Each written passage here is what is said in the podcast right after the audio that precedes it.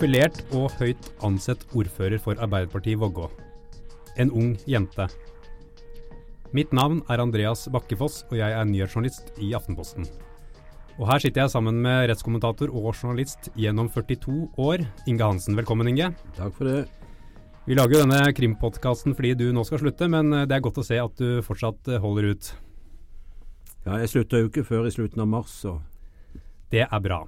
Vi skal eh, i denne episoden ikke bare snakke om Vågå-saken, som var en stor uh, sak, men vi skal også snakke om seksuelle overgrep mot barn. For hvor åpent er egentlig samfunnet om dette? Anmeldelsestallene går opp, og hva skyldes egentlig det? Er man mer åpne nå enn før? Men først, Inge, en sak uh, som du jobbet mye med, eh, og som ha, du har jobbet mye med de siste årene, er jo den såkalte Vågå-saken. Høsten 2011 ble Arbeiderpartiordfører i Vågå Rune Øygard pågrepet og siktet for seksuell omgang med ei da 15 år gammel jente. Litt over en uke senere ble navnet hans offentliggjort, og på sekunder toppet Vågå og Øygard alle nyhetssteder og sendinger i Norge. Og Du skrev, Inge, eh, i en kommentar noen år senere at Øygards fall er dypt. Hva er det du husker som eh, det første du tenkte rundt denne saken da den kom? Ja, Mange ble nok overrasket over at en så, eh, en så profilert ordfører skulle bli anklaget for noe slikt. Jeg har sett mye rart rundt om i, i, i landets rettssaler, eh, så jeg lot meg for så vidt ikke overraske over det. Men det er klart at saken vakte oppsikt, og det skulle bare mangle. Og presseombudet var jo enormt, både under tingrettsbehandlingen i Lillehammer og under ankesaken på Hamar. Men eh, hvilke, denne saken ble jo stor, og hvilke elementer eller hva var det som gjorde eh, denne saken så eksepsjonelt stor da den kom, Inge? Ja, Som jeg sa, Rune Øygard var en profilert ordfører i Vågå gjennom mange år. Han ble først valgt til ordfører i 1995, og ble gjenvalgt ved hvert eneste kommunevalg siden. Siste gang i 2011, etter at anmeldelsen mot han var kjent. Og bare det er jo helt spesielt. Øygard hadde gode forbindelser med sentrale politikere i Arbeiderpartiet. Han hadde nærmest åpen linje til statsminister Jens Stoltenberg. Og fra partiet sentralt ble han fremhevet som kanskje den mest populære ordføreren på Arbeiderpartiet hadde. I en artikkel i Aftenposten utpekte f.eks. Stoltenberg Øygard som sitt største forbilde ved siden av Nelson Mandela, og det forteller jo sitt. Øyga var en dyktig nettverksbygger, og han var flink til å markedsføre hjembygda. Og I tillegg til ordførervelvet så satt han i en rekke styrer. I 2006 kåret barne- og likestillingsminister Karita Bekkemellom Vågå til årets barne- og ungdomskommune. Det var ikke minst ordførerens fortjeneste. Dessuten kåret bladet Kommunal Rapport ham i 2009 til årets kommuneprofil. Derfor var sjokket stort for mange da den 15 år gamle jenta anmeldte Øygard for gjentatte overgrep gjennom nesten to år. Det var ingen tilfeldig bygdepolitiker som ble beskyldt for seksuelle overgrep mot et barn. Mange, og spesielt gamle venner i Gudbrandsdalen, mente at Øygard var utsatt for et komplott, at det ikke kunne være sant det han ble beskyldt for. Flere stilte opp for ham som karaktervitner i retten, uten at det hjalp. Det var jo mye som var spesielt uh, ved denne saken. Men han, han sa jo selv ganske raskt i etterkant at han, han ønsket å, å, fortsette som ordfører, selv om han skulle bli dømt. Og dette var jo også en valg, valghøst. Ja, det er riktig. Og, og, saken ble svært vanskelig både for Arbeiderpartiets fylkeslag i, i, i Oppland og for partiet sentralt. Han fortsatte som ordfører mens etterforskningen pågikk. Men eh, han ble permittert med full lønn det var ja, i mai 2012. Med full lønn etter at statsadvokaten hadde tatt ut tiltalen mot han. Og etter den fellende dommen i tingretten i desember 2012, så trakk han seg fra ordførervervet. Og Det var jo mange runder, og folk vil kanskje huske bruddstykker fra flere av disse rundene i, de forskjellige rettsinstansene. Men kan ikke du dra oss gjennom her, Inge. Hva, hva, var det egentlig han ble dømt for, og hvordan gikk dette til, og hvordan skred det frem i, i rettssystemet? Ja, I tingretten ble han dømt til fire års fengsel. Og han ble funnet skyldig i seksuell omgang med barn under 14 år og med barn under 16 år. Og det, det, det, mest alvorlige punktet er da seksuell omgang med barn under 14 år. Og Retten fant det bevist at det første samleiet med jenta fant sted like før hun fylte 14 år. Og I løpet av de neste 22 månedene legger retten til grunn at det var et femtitalls samleier mellom jenta og den nesten 40 år gamle, nesten 40 år eldre mannen. I lagmannsretten ble dommen noe annerledes. Juryen fant ikke tilstrekkelig bevist at overgrepene startet da jenta var under 14 år, og han ble derfor frifunnet for dette tiltalepunktet. Men dømt for, for, da, for en rekke overgrep eh, mot et barn som var under 16 år. Straffen ble utmålt til fengsel i ett år og tre måneder. Det var en mild straff, omtrent halvparten av aktors påstand. Dermed havnet saken på Høyesteretts bord, og de fem dommerne i vår øverste domstol viste ingen nåde mot den tidligere ordføreren. Straffen ble økt med ett år til fengsel i to år og tre måneder. Og Premissen i Høyesteretts dom er drepende for Øygard etter mitt syn. Han blir helt avkledd. En enstemmig rett mener at eh, Øygard hadde en sterk og vedvarende vilje til å gjennomføre seksualforbrytelsen. Og Dessuten legger Høyesterett betydelig vekt på at Øygard misbrukte sin fremtredende offentlige stilling for å oppnå seksuell omgang med jenter. Akkurat dette ø, var et straffeskjerpende punkt som, som, ikke var nevnt med et ord i lagmannsrettens dom.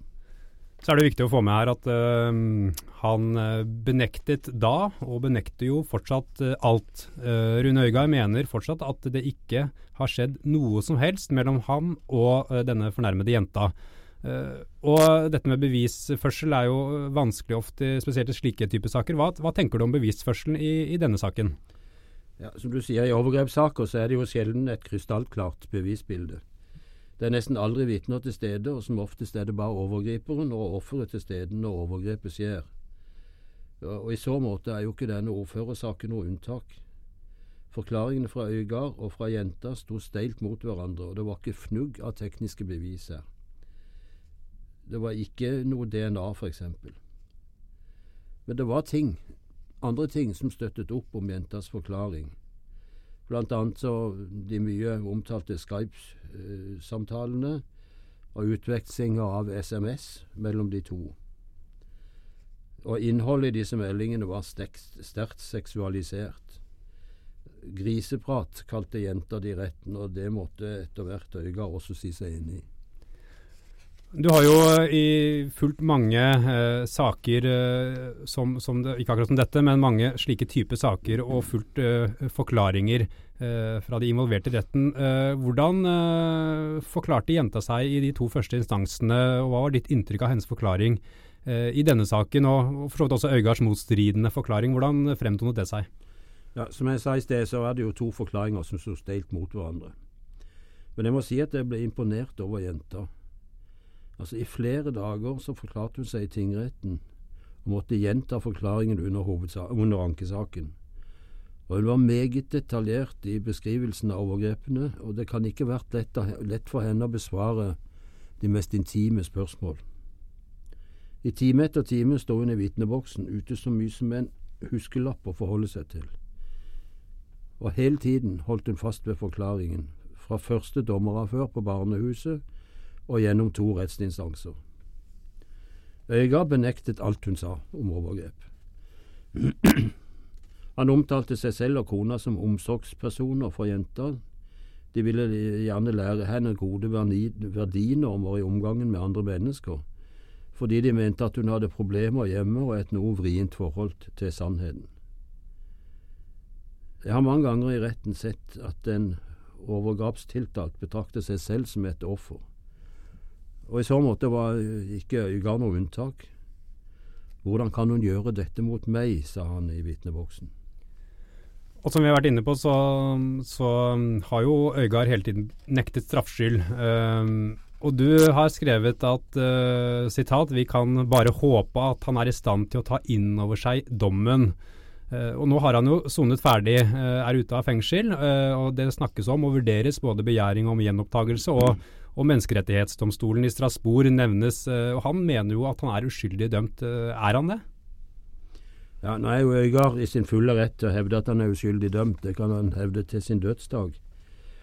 Og Straks etter at avgjørelsen i Høyesterett så snakket han om å søke gjenåpning, og han ville klage til Strasbourg.